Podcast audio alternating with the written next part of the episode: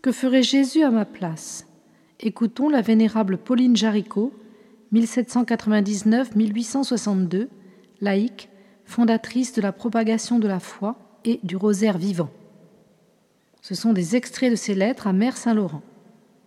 Je vais de suite à l'essentiel. Savez-vous que vos soucis sont aussi les miens et que je serai toute triste de vos maladies, mortalités, déceptions et embarras, des tentations de vos chères écossaises et de toutes vos tribulations, si le petit enfant Jésus ne me disait, par sa pauvreté, ses larmes, les prémices de son sang, sa présentation et sa douloureuse fuite en Égypte, qu'on ne peut être ses petites sœurs, ses petites compagnes de choix, sans passer par le même chemin, et qu'il n'est pas de meilleur chemin pour la sanctification religieuse que le chemin royal de la Sainte Croix.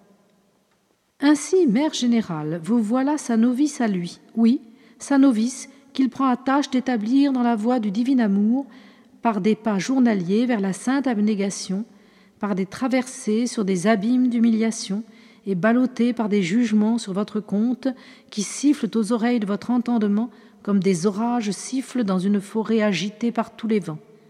Mais, cher novice du divin Sauveur, courez, avancez sur les traces de l'ami fidèle.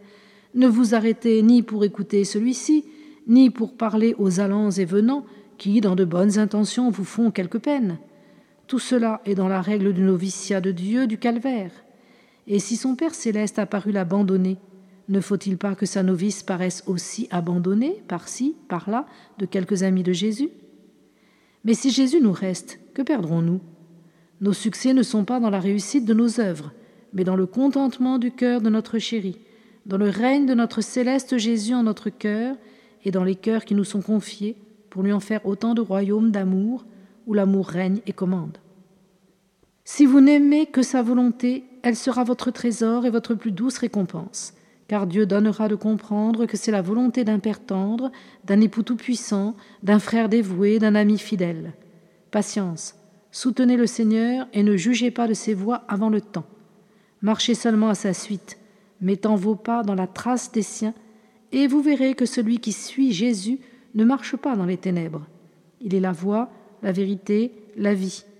Et donc, laissons-le faire, et ne soyons pas trop curieuses pour savoir où il veut en venir et ce qui adviendra de tant de choses contraires à notre prudence et à nos manières d'envisager les événements de cette vie.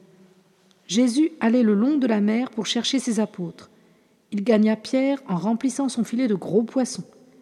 Les âmes sont si précieuses au cœur de ce doux Jésus qu'il n'est pas de métier que nous ne devrions être prêtes à faire pour lui procurer ce trésor qu'il estime tant.